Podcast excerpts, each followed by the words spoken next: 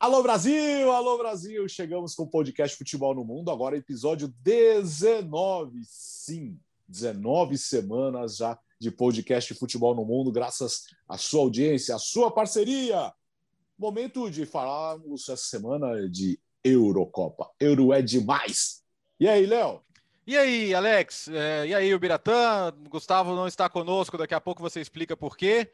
Por um bom motivo, evidentemente, mas avisar o fã do esporte que teremos edições extraordinárias, né, ao fim de cada rodada da Euro. Então, por isso que a gente não vai entrar em muito detalhe dos jogos em si, porque a gente vai passar uma geralzona ao final da primeira rodada, ao final da segunda, ao final da fase de grupos, edições especiais em áudio, né, nas plataformas de áudio. Então, fique esperto aí, se vocês nos vê no YouTube, vá também para as plataformas de áudio para acompanhar nossas edições extras e vamos que vamos. Essa é a grande notícia. O final de cada rodada, você vai acompanhar o podcast Futebol no Mundo especial Eurocopa. Certo, Bira? Exatamente. E também é o final de cada fase, né? O pessoal, é o final só de cada rodada. Não, também tem o final das quartas, o final das semifinais e depois ao final da final, né? É óbvio, né? É o final da final. Então vai ter... Que aí pode ser, inclusive, o nosso normal de segunda-feira. Exatamente. É verdade. Esse daí pode ser o normal de segunda-feira. Então teremos edições extras ao final de cada rodada da Eurocopa. Então vamos falar mais dos jogos ali. Mas é legal quando o pessoal pega no pé de torneio de seleção, tudo, e de fato às vezes atrapalha o calendário de seleções, tudo. Mas... competição de seleção, quando ela é relevante, tudo é legal pra caramba, né? É demais, é demais. O Léo falou do Gustavo Hofman, que não está conosco. Ô, Gustavo Hofman, por onde você anda?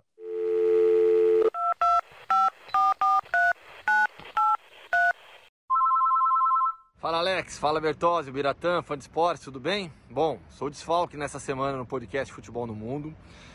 E não sei como serão as próximas. Estou na cobertura da seleção argentina pela ESPN, cobrindo a seleção argentina para a ESPN da Argentina. Então, fã de esportes, vocês me verão um pouco no ar na ESPN Brasil e no Fox Sports, a não ser que você esteja na Argentina.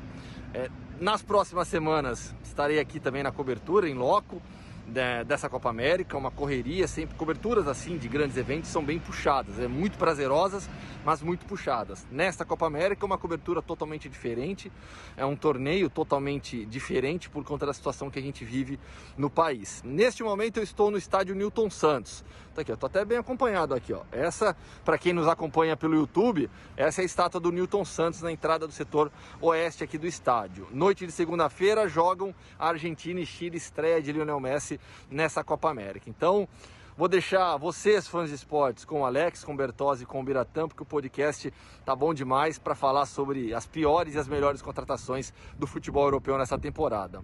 Nas próximas semanas eu vou aparecendo, tá? A gente vê, quem sabe eu consigo participar de uma edição inteira também. Valeu, pessoal! Ele volta em breve. Vamos tentar semana que vem, vai. Vamos fazer um esforço para que ele volte semana que vem, mas a cobertura da Copa América... É isso? Então, há especulações de que ele está com pretensões expansionistas em relação ao mundo Hofman, entendeu? O Gustavo Hofman, o imperialista. Ele volta em breve nessa cobertura extensa dos canais ESPN na Copa América, atração aqui para você. Vamos começar falando de Euro com a notícia... Mais o quê? Mais estranha, mais triste, mais chocante. Assustadora, né? Assustadora do final de semana, ainda, no começo dessa primeira rodada, né, Léo? Alex, que quem acompanha futebol há mais tempo tem memórias muito tristes desses episódios no campo, né? De jogadores que nós perdemos, do Serginho, do Foê, que foi numa competição importante de seleções também, a Copa das Confederações, do Ferrer, do Benfica, enfim. Casos que felizmente não terminaram em morte, como o do Muamba, né? Que depois se aposentou, mas sobreviveu. Outros que não deram tanta sorte, como o Morosini na Itália, no Livorno, que inclusive é lá por erros no atendimento.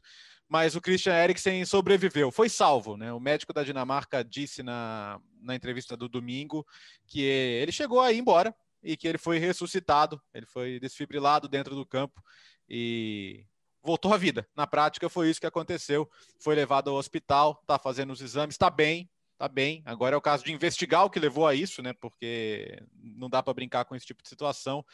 Mas a gente tem que discutir muito sobre a condução, acho que não dos médicos, porque os médicos fizeram o que tinham que fazer, que era salvar a vida dele. Mas da UEFA em relação ao jogo, né? Porque houve um grande clima de comoção naquele momento, mas me parece que era muito cedo para se voltar a jogar, por mais que os jogadores naquele momento tivessem achado uma boa ideia. Hoje segunda, né? Se você está ouvindo na segunda ou não, mas as declarações mostram que, assim, eles claramente não tinham condição de tomar essa decisão com a cabeça boa, né? Com a cabeça limpa e sem pressões, né? Primeira coisa, acho que vamos deixar claro, os médicos ressuscitaram o Eriksen. Ponto. Então, não tem críticas, não pode ter crítica nesse momento sobre os procedimentos. Não podem ter.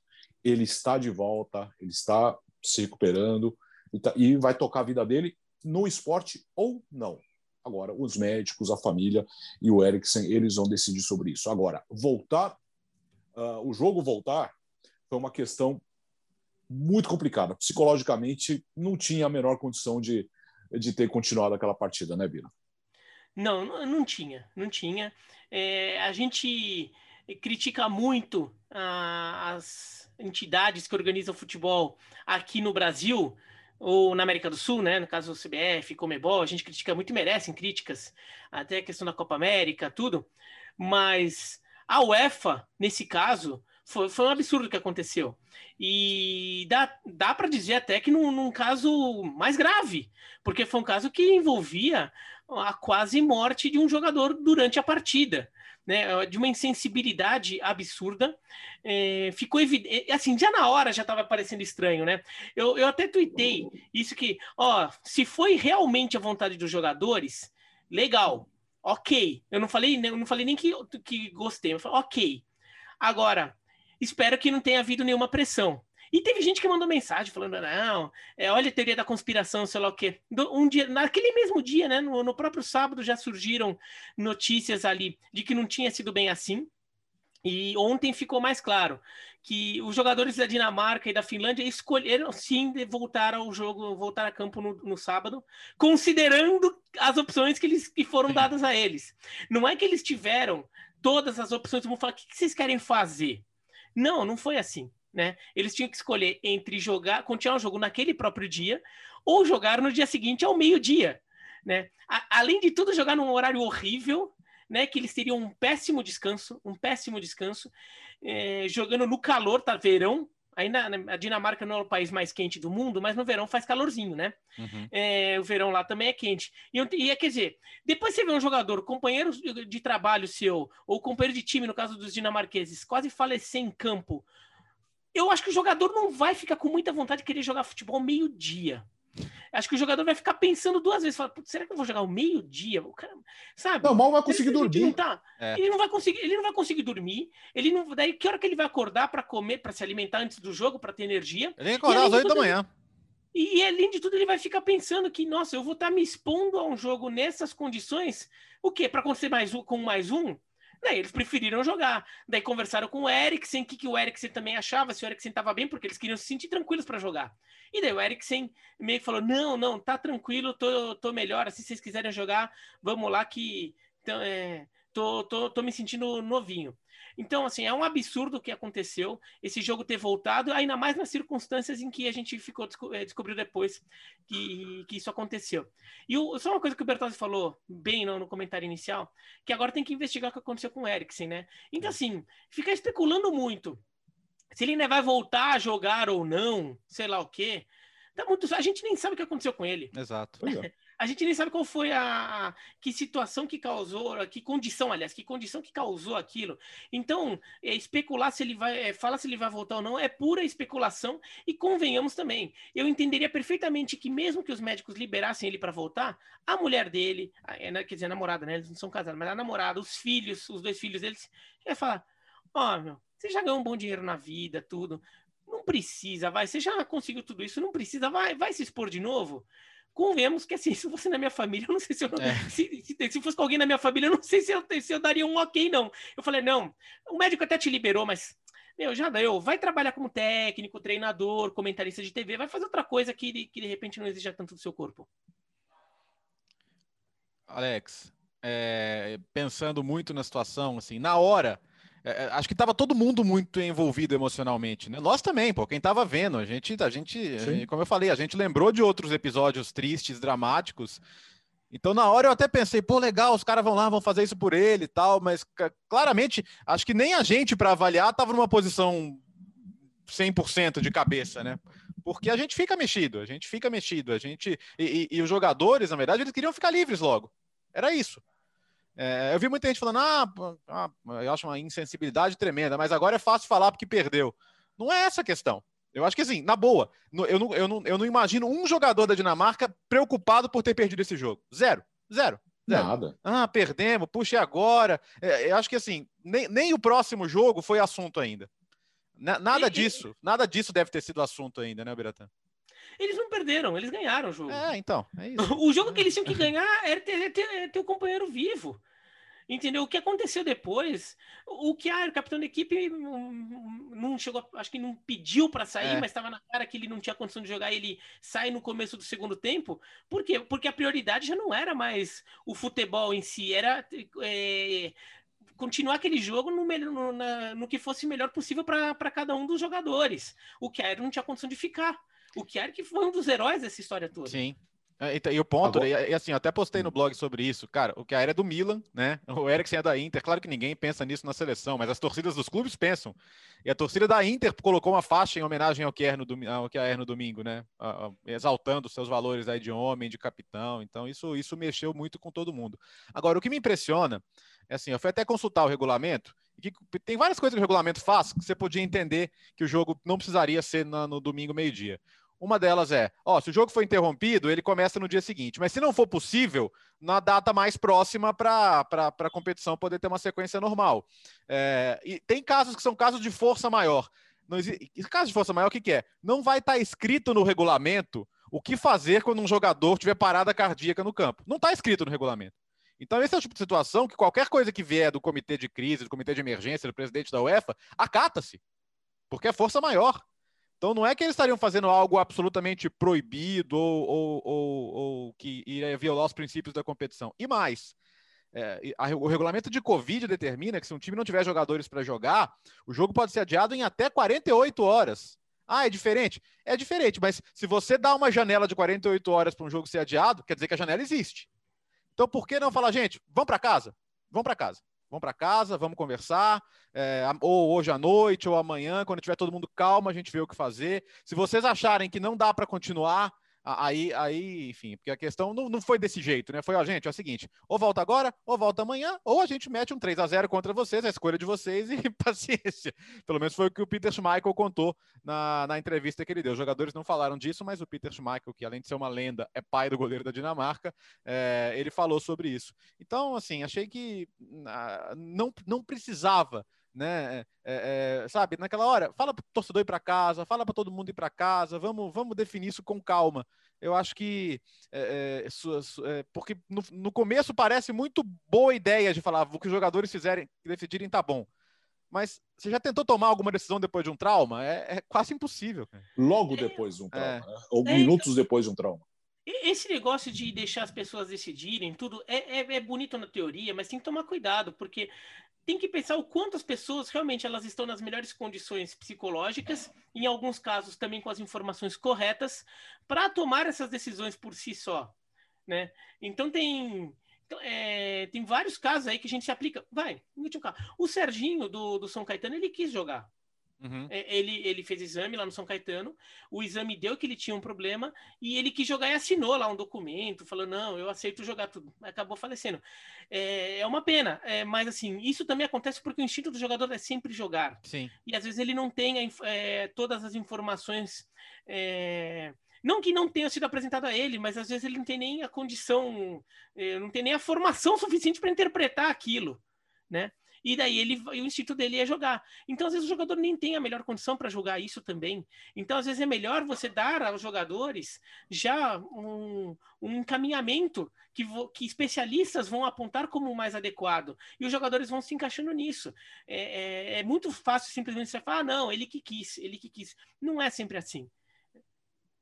Agora, no fundo, a UEFA estava preocupada com a sequência do torneio. Tanto é que e também de não encavalar os jogos. Isso. Não encavalar os horários. Né? Por que meio-dia? Agora, tem um contrassenso aí. Porque eles invadiram Bélgica e Rússia. Para quem transmite o jogo, é péssimo. O Sport TV estava transmitindo o jogo, teve que mudar, teve que fazer uma manobra para tirar o jogo da Dinamarca do canal, colocar no outro, entrar. Então, não foi uma boa decisão também. Nem mesmo do ponto de vista estratégico. Não é o ideal ter jogos encavalados, tirando a última rodada, evidentemente, numa fase de grupos de um torneio. Então não foi boa ideia também. Foi pior, né? Foi pior. Eu acho que, inclusive, se eles pensassem um pouco nisso, se eles fossem bem sacanas mesmo, estivessem pensando só na imagem, eles não invadiriam outro jogo. Acho que nem nesse aspecto a decisão foi inteligente. Ou então, no último caso, atrasasse o jogo uma hora. Exatamente. Então, até no aspecto comercial e de direitos da coisa, não foi uma decisão lá muito inteligente. Mas, enfim, acho que a gente só pode agradecer pela vida dele agora. Isso que é o mais importante de tudo. E como eu disse, essa derrota, nossa, ela importa tão pouco, né? O Marca foi muito feliz, né? Já temos os vencedores da Eurocopa. O Marca, às vezes, faz umas capas bem bizarras, mas quando eles acertam Sim. muito. Não, Biratan? E aí, nessa aí, quando eles acertam, né? Cara, te falando, já temos os ganhadores dessa Eurocopa, os médicos. É isso, cara. Sim, os médicos... Os torcedores que não participaram diretamente, mas também como reagiram, e os jogadores da Dinamarca, né, que mostraram ali um entendimento humano da situação impressionante, assim, um entendimento de como se deve agir, como eles podem ajudar aquele momento a ser menos traumático. E sendo que e tiveram até a frieza, né, de eles estarem passando tudo aquilo com um amigo e conseguirem pensar, não, como a gente tem que agir agora, né? A Dinamarca também teve uma capacidade de entendimento da situação que é impressionante, e no final das contas, não vou dizer que isso mudou o resultado final da tentativa de ressuscitar o Eriksen, porque isso é muito papel dos médicos, mas certamente vai ajudar muito na recuperação do Eriksen. Sim. E ajudou muito na recuperação do público até, no público que ficou chocado com aquilo, e aos poucos foi digerindo tudo o que estava acontecendo, tudo aquilo que aconteceu em torno, certamente ajudou a ser menos traumático do que seria se os próprios jogadores da Dinamarca também não tivessem agido como agiram. Bom, no final da primeira rodada, você vai acompanhar o podcast especial do Futebol no Mundo. A última rodada amanhã, terça-feira. Será na terça-feira, provavelmente na quarta-feira, você vai acompanhar o podcast especial assim na primeira, na segunda, na terceira e depois na fase mata-mata com oitavas, quartas e semifinal da Euro. Você vai acompanhar o podcast especial. Ainda na Europa, vamos falar um pouco de contratações, já olhando... Aliás, assim que acabar a Eurocopa, a gente já vai ficar com aquela vontade, tipo, volta logo, e ainda teremos ali um mês pela frente. Mas vai sair a tabela da Premier League já agora, já dá pra gente começar a se programar. Não podemos esquecer que o Arsenal é o líder do campeonato, mas e as contratações? Pelo critério de ordem alfabética. Exatamente, só para quem... Você sabe a curiosidade que quando o Bournemouth estava na primeira divisão, o Arsenal não era o líder, porque o nome formal do Bournemouth é AFC Bournemouth. Então, na tabela ele aparecia em cima, mas deixa o Arsenal curtir esse momento, até porque o próprio torcedor do Arsenal acha que isso não vai passar da primeira rodada. Ok, acho que final de temporada sempre é hora de fazer o balanços, né? E de quais contratações deram muito certo. E aí acho que a gente podia começar na Premier League falando das boas, né? Das que não deram certo a gente fala daqui a pouco. E porque eu estava assistindo agora há pouco o jogo da Premier League e, por exemplo, o Kofal, lateral direito, que deu o cruzamento para o primeiro gol do Patrick Schick. Foi uma baita contratação do West Ham, né? Que já tinha acertado com o Souček, que é outro jogador da República Tcheca, vindo também do Slavia Praga. Tinha chegado por empréstimo e depois acabou ficando. E eu até coloquei o Kofal, se não me engano, na minha seleção aqui que a gente fez da Premier League. Então a gente está vendo aqui na Euro alguns jogadores que ou já funcionaram ou que ainda podem funcionar como boas transferências.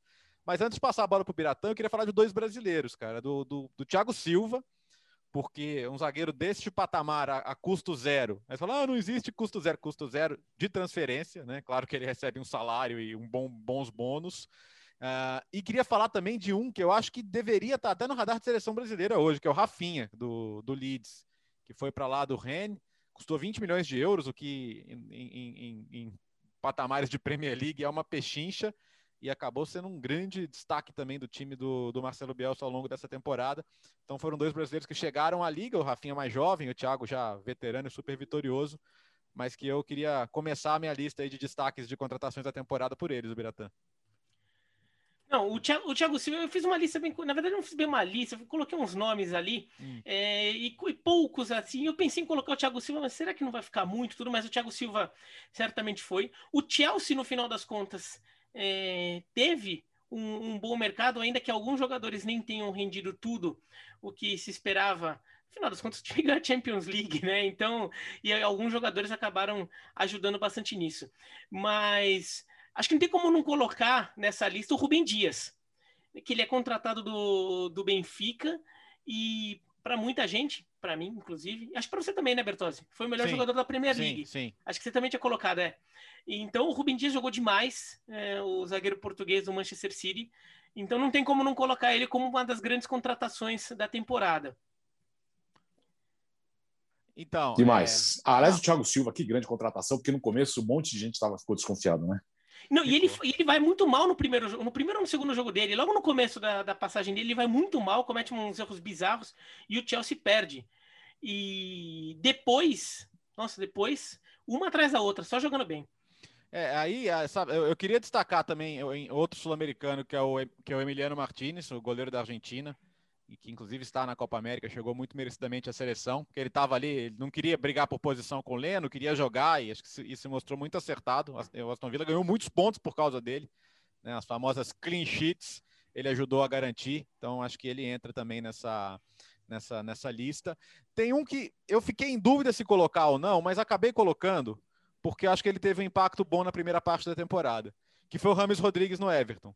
Eu não colocaria no topo da minha lista, porque ele se machucou muito, ele inclusive nem veio para a Copa América, né? Mas eu acho que ele trouxe um bem-estar, uma autoestima para o torcedor do Everton, né? Que é, no final das contas, trazer um jogador de nível internacional, vitorioso, reconhecido, que acho que fez muito bem. É uma pena que ele não tenha conseguido se destacar tanto assim por causa das lesões até o fim da temporada, mas o impacto inicial dele, por exemplo, foi muito importante, né? O torcedor do Everton sonhou, né?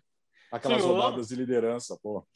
Sonhou, teve até... Eu me lembro de quando o Ancelotti chega, isso ainda na outra temporada, já na reta final, que o João Castelo Branco até faz uma reportagem, porque não tinha pandemia, então tinha torcida nos estádios normalmente, ele faz uma reportagem antes de um jogo do Everton, e ele conversando com torcedores, e os torcedores do Everton todos felizes. Nossa, a gente ver um técnico desse nível, se referindo ao Ancelotti, ver um técnico desse nível aqui no nosso clube. Quer dizer, tem essa coisa da autoestima do torcedor do Everton voltar a sentir que o clube dele é grande, né? Que, assim, de tradição, óbvio que é.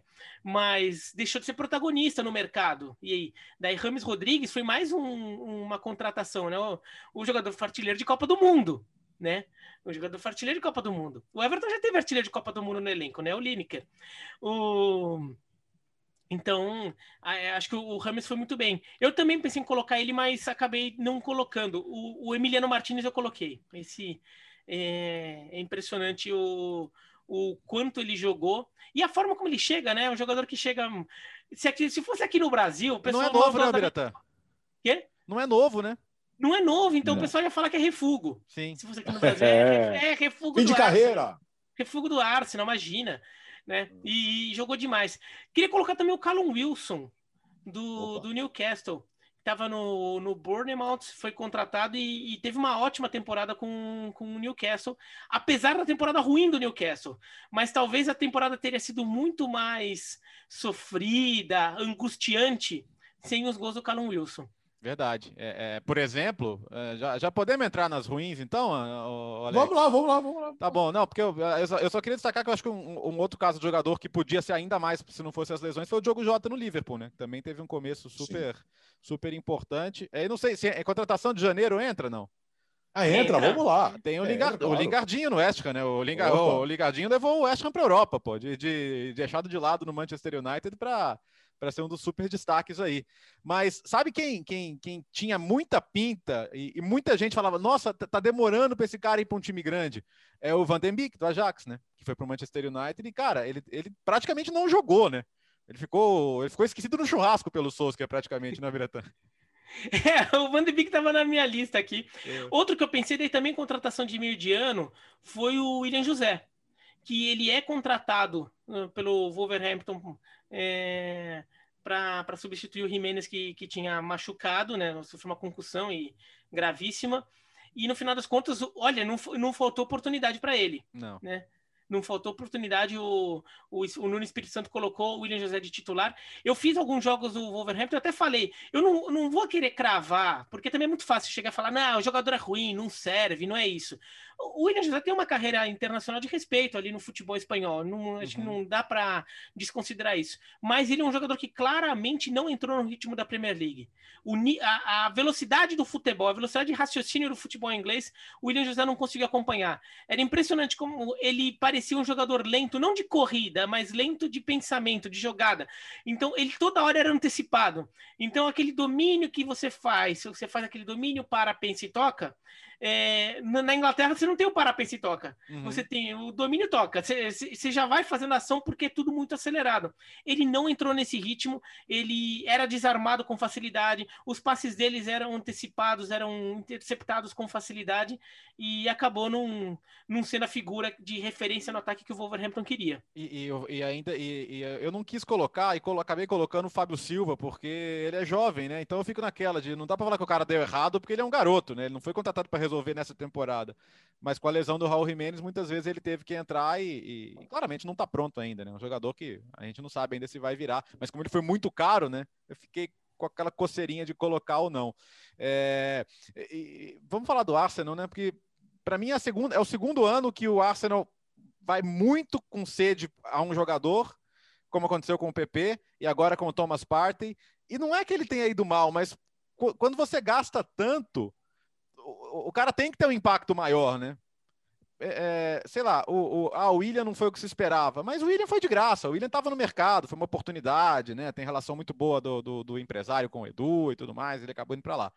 Mas o Thomas Partey custou caro e acho que a gente imaginava um impacto maior também, né? E não é um dinheiro que o Arsenal pode, entre aspas, desperdiçar, né, Biratan? Exatamente. Ainda mais num processo de reformulação, quando você está fazendo um trabalho de buscar oportunidades no mercado.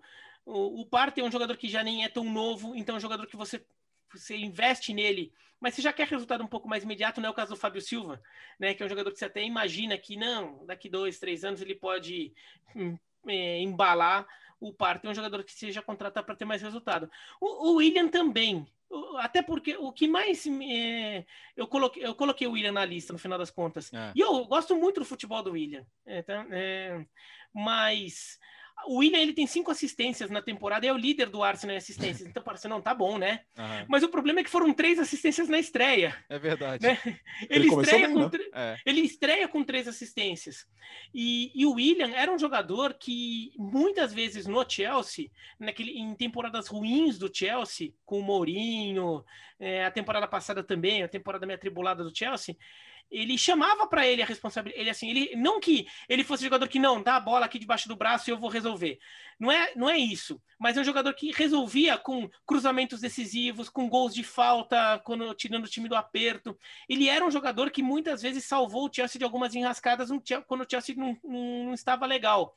E, sobretudo, nos jogos contra o Tottenham também. Ele jogava muito contra o Tottenham, sempre, né? Pelo Chelsea.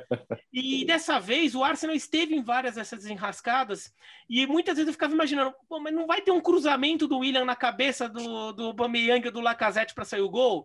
Não vai ter um gol de falta do William para resolver o problema aqui? E não aparecia, né? Então, acho que dá para colocar o William. Eu acho que o William joga mais do que ele jogou, apesar de ter sido líder de assistências do Arsenal na temporada. Esperava-se mais dele, né? Ah, sim. Podemos mudar de liga, Alex? Vamos para a Espanha? Vamos, porque a Espanha, para mim, tem a única que é comparável ao Rúben Dias na Europa inteira, que é o Luis Suárez no Atlético de Madrid, né? Opa. Também foi. E o Rúben Dias ainda foi caro. O Luis Soares foi. Toma!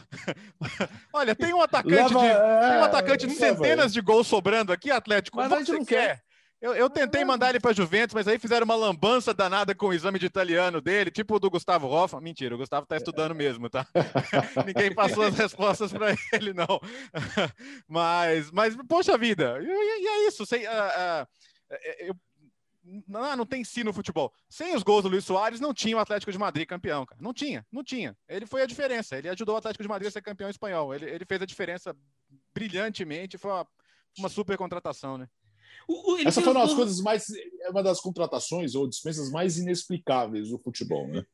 Não, é aquela coisa, não foi só assim que o Luis Soares foi meio que dado de presente, foi oferecido ali, né? Ô, Atlético, tem esse cara aqui. Não, ele foi oferecido pelo seu adversário direto. Exato. Pelo time que vai brigar pelo título com você. É que foi campeão, era pra piorar, né? No caso do Rúben Dias, ele tá vindo do Benfica, tudo, né? O Luis Soares veio do Barcelona. E o Luis Soares fez os dois gols da vitória, né? Nos últimos dois jogos. O Atlético marcou aquele sufoco todo contra o Osasuna, sufoco todo contra o Valladolid, ele fez o segundo gol, o gol da virada nos dois jogos. Outro jogador do Atlético eu coloquei, eu não sabia se podia colocar, tá? Uma questão meio de critérios. O Carrasco. Que tava emprestado. Porque o Carrasco, ele foi do Atlético, ele saiu, daí ele volta na temporada 2019-20, ele volta por empréstimo, mas ele tem daí ele é comprado em definitivo de novo para a temporada 2021. O Alex decide. Vale, vambora. Então, ele tinha que ser devolvido pro Dalian da China. E daí ele foi contratado em definitivo, faz uma ótima temporada no Atlético de Madrid. Ainda mais um Atlético de Madrid que, ao contrário do que muita gente pensa e fala, o Simeone variou muito o esquema de jogo do time, sim. Não é que o Simeone só joga de um jeito. O Atlético de Madrid variou muito, e o Carrasco, não tanto quanto o Marcos Llorente, que foi o jogador mais coringa do time, mas o Carrasco, pelo lado esquerdo, ele foi lateral, ele foi meia avançado, ele foi ala, quando foi linha de três também. Então o Carrasco, achei que foi um jogador muito importante pro Atlético de Madrid, fez uma ótima temporada, e eu acho que ele chega até a entrar na seleção da Liga do Gustavo, aqui do podcast. Na minha ele não entrou, mas do Gustavo acho que ele entrou. Apesar do Barcelona ter dado o Soares de presente, eles fizeram uma contratação que, para mim, é contratação para bons anos aí, que é do Pedri, né? Veio do Las Palmas. É até curioso que o Pedri tá na Euro. Se a Euro fosse em 2020, ele não seria nem cogitado, ninguém nem imaginaria que o jogador do Las Palmas acabaria no grupo. Então, para ele, o adiamento da Euro foi ótimo. Mas muito, muito bom para a juventude que ele tem, né? De uma personalidade, entendimento do jogo. O Messi adora ele, o que é muito bom para quem é do Barcelona, né? Você vê que o Messi tem um baita carinho com ele já. Você vê que pega, vem moleque, vem que eu vou te ensinar algumas coisas aqui. Então, eu acho que mesmo numa temporada que não dá para não dizer que foi decepcionante, né? Apesar do título da Copa do Rei, o Barcelona sempre quer mais, mas achei uma bela contratação. E uma última que eu tinha colocado, o do Pedri também tinha, assim, o Pedri jogou demais no Barcelona e ajudou muito o Barcelona numa temporada que... foi uma temporada meio meia do Barcelona, como você mesmo disse, né, o Bertozzi. Mas eu coloquei, assim, contratação não é exatamente, é contratação de técnico. Mas eu não tive como não colocar o Koundé nessa, né? Que ele mudou o patamar do Celta. Ele mudou o patamar do Celta. O Celta, de time que estava lutando e provavelmente lutaria contra o rebaixamento, se tornou um time que chegou até em algum momento a sonhar com uma vaga em competição europeia. Uhum. Né? E ficou uma sensação de que se o Celta não tivesse perdido tantas rodadas com vários tropeços antes do Koundé chegar, ele teria feito mais pontos o suficiente para brigar por uma vaga ou na Liga Europa ou na Conference. Então, acho que o Koundé merece entrar como lista de grandes contratações, pensando de técnico assim, é um pouco mais fácil, vai, roda muito mais, mas essa teve uma diferença muito clara no time, já no meio da temporada. Agora, eu pensei muito aí num grande nome, que é o Davi Silva, né? Mais um da categoria. Nossa, imagina se não se machucasse, porque... Sim. Cara, o Davi Silva, ele se encaixou numa Real Sociedad, que é hoje o time mais de base da Espanha, em termos de formar jogadores e ter um time formado em casa, e ele era a cereja do bolo, né? E o Davi Silva, assim, eu reluto muito em usar a palavra craque, mas eu acho o Davi Silva craque, cara. Eu acho ele um jogador de uma inteligência, de uma compreensão do jogo absurda. E ele levou o patamar do time. Ele levou muito o patamar do time, que mais uma vez vai para a competição europeia. Não sei se o Biratan até concorda com essa minha avaliação, mas eu considero o Davi Silva um luxo. Ele estava assinando com a Lazio, da Real Sociedade, bateu o telefone para ele e falou: não, volta para a Espanha, pô, vai fazer o quê na Itália? Volta para cá. E ele foi. Não, o Davi Silva não, o Davi Silva é espetacular. O pessoal lembra muito do Xavi e do Iniesta, daquela geração de meio-campistas da Espanha, bicampeã europeia e campeã mundial, mas era uma geração de meias, não era só o Xavi e Iniesta. Eles eram os jogadores que mais chamavam atenção, até pelas conquistas em clubes. Mas tinha Fábregas, tinha Davi Silva. E Davi Silva, ele sempre foi mais discreto, ele não jogava em time grande, né? Ele jogava no Valência, um time tradicional, mas não era jogador, né, de Real Madrid ou de Barcelona, que dominavam a seleção espanhola na época. Mas o Davi Silva é um absurdo, e ele chega na Real Sociedad e ele ajudava a dar um ritmo, dar consistência para aquele time, que na primeira metade do primeiro turno do Campeonato Espanhol estava brigando pelo título. Sim. Era um time que chegou a ocupar a liderança do campeonato e chegou a ser o perseguidor mais próximo do Atlético de Madrid até a contusão do Davi Silva. Daí o time cai bastante, não tem reposição, o Oyarzabal também machucou na mesma época, então o time caiu bastante. E claro, daí não vai conseguir retomar com tanta facilidade assim o ritmo, ficou apenas, entre aspas, com a vaga na Liga Europa. Ô Biratan, e falando em presentear um rival, né? Tem o Parejo e Coquelano, Vila Real, campeões da Liga Europa, vindo direto de Valência, né? O oferecimento Peter Lim, né? Essa foi demais, né? O Peter Lim ali, o Peter Lim, acho que podia até chamar o Bidoni Douro lá, a versão espanhola, virou Peter Lim. Pior atuação no mercado. Bom, primeiro que ele não age, né? E quando age, age mal. Realmente, a temporada do Valência, pelo amor de Deus, né? Escuta, olhando para grandes contratações, só abrindo parênteses, que a gente falou dos grandes da Espanha, mas não falou do Real Madrid, vem aí o Carlo Ancelotti. Mas para o elenco, quem vocês acham que o Real Madrid precisaria para encaixar nesse time e dar um up, hein? Alex, não vem com o Mbappé, hein? Não, então, é porque a megalomania ali é forte, né? Eles estão construindo estádio, estão perdendo receita por causa da pandemia, mas não perdem a pose. Mas para mim ficou muito claro que uma peça a mais para rodar naquele meio campo, né? Porque o Casemiro, o Kroos e o Modric, e eventualmente o Valverde, hoje você tem praticamente só os quatro. E como o Real Madrid teve muita crise de lesão na temporada, quantas vezes a gente olhava para aquela lista de relacionados, tinha 2 meio-campistas e 3 da base. Era frequente isso. Então, acho que é um setor que precisa ter um pouquinho de atenção ali. Eu acho que o que o Real Madrid mais precisa é de banco, de opções para rodar melhor. Então, se, por exemplo, daí tem aquela coisa, se o Hazard voltar a jogar bem, se o Bale voltar a jogar bem, você já meio que automaticamente consegue esses reforços. Mas se eles não voltarem, jogadores como eles, então, para rodar o meio de campo, até para rodar o ataque também, porque muitas vezes o ataque depende do Benzema, vai saber se o Benzema não vai ficar suspenso num jogo importante, não vai ficar lesionado num jogo importante. O Real Madrid, quando precisa rodar um pouco, sofre. Isso porque o Zidane é até um técnico que em determinado momento até gostava de rodar bastante algumas posições. E na temporada anterior, né, a 2019-20, ele até roda bastante, mas falta ainda essas opções ao Real Madrid. Podemos falar das ruins agora, Alex? Vamos lá, para fechar. Olha a ansiedade dele. Até porque na Alemanha nós vamos deixar para o Hofmann, se ele ficar, ele vai ficar bravo, né? Então vamos falar. Eu só quero dar um pitaquinho de Itália rapidinho depois, mas... Tá bom. Da Espanha, assim... Da Alemanha a gente deixa para depois. O troféu Van den Beek de esquecido no churrasco na Espanha é do Pjanic, né? Aliás, já podemos falar de Pjanic e Arthur, né? Aí você já engloba as duas. Que foi uma grande operação financeira ali, que no final das contas só foi boa para o balanço dos clubes.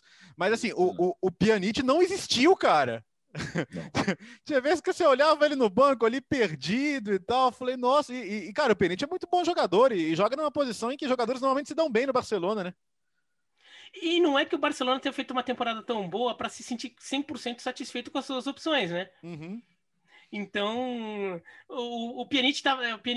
Outro que entrou aqui na lista, que foi um jogador que retornou, o Felipe Coutinho. Sim. Que quando o Koeman assume, Até se falou do novo Barcelona, porque o Kama assume logo depois dos 8-2, né? Não foi muito tempo depois dos 8-2 do Bayern de Munique. Não, revolução do Barcelona, tudo, vai mudar tudo. E agora o Felipe Coutinho é um dos reforços, o Barcelona não tem dinheiro, e o retorno do Felipe Coutinho é um reforço, e o time vai se construir, o meio-campo do time vai se construir em torno dele, bibibi, bobobó, nada, né? Não aconteceu. O Felipe Coutinho vai sumindo ao longo da temporada e também é um jogador que acaba não aparecendo, e daí a gente, no final das contas, até deu espaço para nomes como o Pedri aparecerem muito bem, mas também porque os jogadores não estiveram à altura das expectativas. Alguém que me decepcionou, mas eu vou dar um desconto porque é jovem, e é o japonês, o Takefusa Kubo, né? O garoto do Real Madrid que foi emprestado ao Vila Real, porque ele tinha ido tão bem no Mallorca. Sim. Eu achei que ele ia voar, mas não encaixou muito com o time do Unai Emery. Acabou nem ficando o resto da temporada, foi pro Getafe, né? Mas eu gosto muito dele, cara. Eu inclusive vejo futuro para ele, mas eu não entendi. Eu queria entender melhor porque ele não deu certo e confesso que fiquei até um pouco chateado com isso. No Getafe até ele vai um pouco melhor, mas de fato no Villarreal foi também uma figura... Não aconteceu, né? Eu fui ver o Cubo jogar com Japão e Chile no Morumbi em 19 na Copa América aqui, cara. Eu entreguei o prêmio de melhor em campo nesse jogo pro Alex Sanches. É verdade, tem foto disso. Eu entreguei o troféu de melhor em campo pro Alex Sanches nesse jogo. Parabéns. Como você foi parar lá, meu Deus? Em nome em nome do consulado... o patrocinador me convidou, né, para fazer isso. Eu acho que tem o fato de ser um jogo do Japão aqui em São Paulo, né? Porque o jogo era um jogo aqui em São Paulo, eles não iam pagar minha passagem aérea para ir para sei lá onde entregar. No final das contas, era o aniversário da minha mulher, a gente teve que comemorar o aniversário do Chile e Japão no Morumbi. Bom, eu fui com a minha mãe e minha filha ver esse jogo. Não, foi legal demais, ver esses grandes torneios. Bom, vamos para a Itália? Vamos, então, é só aí passar rapidinho. Daqui a pouco o Ubiratan vai falar do Kalinic no Verona, que eu já sei. Não é só essa que daria vontade, mas tudo bem. Mas eu queria destacar um especial com o Christian Romero da Atalanta, que era da Juventus, foi emprestado com opção de compra baixa e a Atalanta vai vendê-lo para variar, com um ágio absurdo, né? O que eles sempre fazem muito bem. E foi eleito o melhor defensor da temporada, tá jogando pela seleção argentina já e fez gol, muito bom. O Hakimi na Inter, que talvez a Inter precise vender agora, porque acabou o dinheiro, né? A gente já discutiu isso aqui sobre a crise chinesa na Inter, mas achei que encaixou. E eu sempre imaginei que fosse encaixar muito bem no esquema do Conte. E apesar da Juventus não ter feito aquela temporada, o Chiesa deu muito certo, né? O Chiesa deu muito certo. O Chiesa é uma contratação bem interessante, também nesse esquema de empréstimo ou compra, mas são os três que eu destacaria. E negativamente, eu falaria da passagem do Mandzukic pelo Milan, que daqui a alguns anos vai ser trívia. Existiu ou não existiu o Mandzukic no Milan? Porque ele jogou, machucou, praticamente não jogou mais.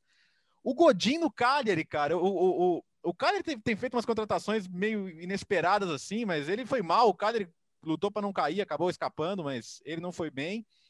E o Kalinic, mas eu vou deixar o Kalinic pro Biratã, então. Não, pode falar do Kalinic. Não, eu não sei se eu devia esperar alguma coisa do Kalinic também, né? Eu não esperava, então. Eu não esperava nada do Kalinic. Você roubou a minha lista de boas contratações, Romero, Hakimi. Dentro daquele princípio de qual que foi aqui, do Carrasco, teve o Kjaer no Milan também, que foi uma confirmação de... Ele já estava por empréstimo e daí teve a contratação confirmada, a compra, né, na temporada. Então, acho que é uma menção, não só... Assim, o Kjaer ficou o nome em evidência por tudo que aconteceu nesse Dinamarca e Finlândia, mas ele faz uma boa temporada, sim, no Milan. Sim. Como decepções, o Arthur na Juventus, que você já mencionou, né, Bertozzi? E assim, é um jogador que a gente sabe que tem talento, mas na Europa não está respondendo, não respondeu no Barcelona, agora não responde na Juventus, acabou perdendo espaço na seleção brasileira compreensivelmente, e você já começa a pensar, será que não vai acontecer? Será que daí é um jogador que daí volta para o Brasil, daí quando voltar para o Brasil pode até voltar jogando bem, mas a gente vai perder a carreira, uma carreira internacional do Arthur. E daí, para dar aquela cornetadinha veronícia, na verdade, não cornetadinha, vai, mas o Kumbula jogou muito no Verona. Eu esperava bastante dele na Roma e acho que não respondeu à altura. A Roma tentando reformular, né? Tentando fazer algumas contratações diferentes. E o Kumbula eu achei que era uma boa aposta da Roma que não aconteceu. Só para não deixar passar batido, eu tinha notado aqui também o Tonali, mas com voto de confiança, porque essas alcunhas são péssimas, né? E o negócio do novo Pirlo nem é verdade, né? Porque ele não tem muito a ver com o Pirlo como estilo de jogo, é só porque ele é cabeludo. Mas eu gosto muito, acho ele muito talentoso, então eu achei que faltou um pouco de personalidade para ele acabou nem se firmando no Milan. O Milan está até tentando pechinchar agora com o Brescia para ver se diminui o preço para comprá-lo.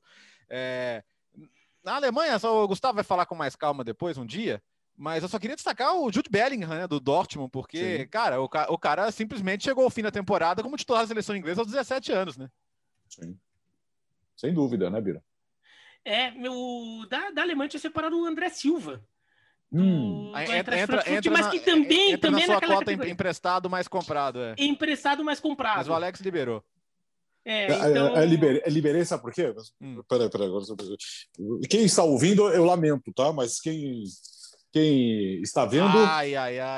Meu Deus do céu, olha aí, olha. Que sacanagem! Ele tinha guardado. Tá vendo? Ele sabia que você ia citar o André Silva e já. Foi impressionante. Lamento. Mesmo, né? É porque, coitado, o cara joga na liga do Lewandowski e do Haaland, né? Então, uma super temporada, a gente nem às vezes nem lembra o que aconteceu, mas aconteceu. Ele bateu recordes de gols aí pelo Frankfurt, cara. Só para você que está ouvindo, eu mostrei uma camisa do André Silva do Eintracht Frankfurt, tá bom? É que na hora de fazer esse ranking eu peguei até aquele site de transferências. Para listar as transferências ele funciona bem. Para dizer o valor, para estimar o valor do jogador, não, é chute. Né? Eu não, assim, não falo, o site tal, você sabe de qual eu tô falando? O Transfer Market, ele disse que o jogador vale tal, ele disse que o elenco do time X vale tanto. Não, gente, isso daí é só uma estimativa dos caras lá, assim, não é valor de mercado oficial. Agora, para fazer a listagem de transferências, eles fazem uma listagem ok. Eu peguei a listagem e fui vendo os jogadores. E daí eu acabei pegando jogadores que foram contratados, mas depois eu percebi que eram emprestados que tiveram a compra confirmada no início da temporada. Mas você quiser falar alguém do Frankfurt, Biratan, tem o Yunis, né? Que no Napoli também quase não conseguiu jogar, o ex-Ajax, e que foi um dos destaques da temporada no Frankfurt. É que o Frankfurt deu aquela patinada terrível no final, né? Refugou e acabou perdendo. Foi demais, né? Champions. Mas, enfim, não deixa de ser uma boa temporada. Das ruins, uma do Bayern, né? Ninguém... Você lembra que o Bayern contratou um lateral chamado Bonassar, do Olympique de Marseille? Que eles não conseguiram contratar o Serginho Deste, né? Que foi para o Barcelona, e precisavam de um reserva para lateral direito.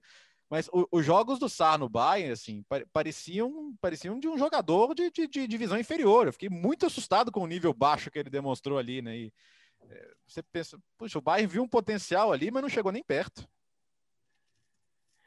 O Sarr realmente não responde. E assim, no Bayern de Munique não é difícil você jogar legal, né? É um time que já é bem organizado, é uma equipe que, no final das contas, os jogadores conseguem entrar num sistema que funciona, mas não foi o caso dele.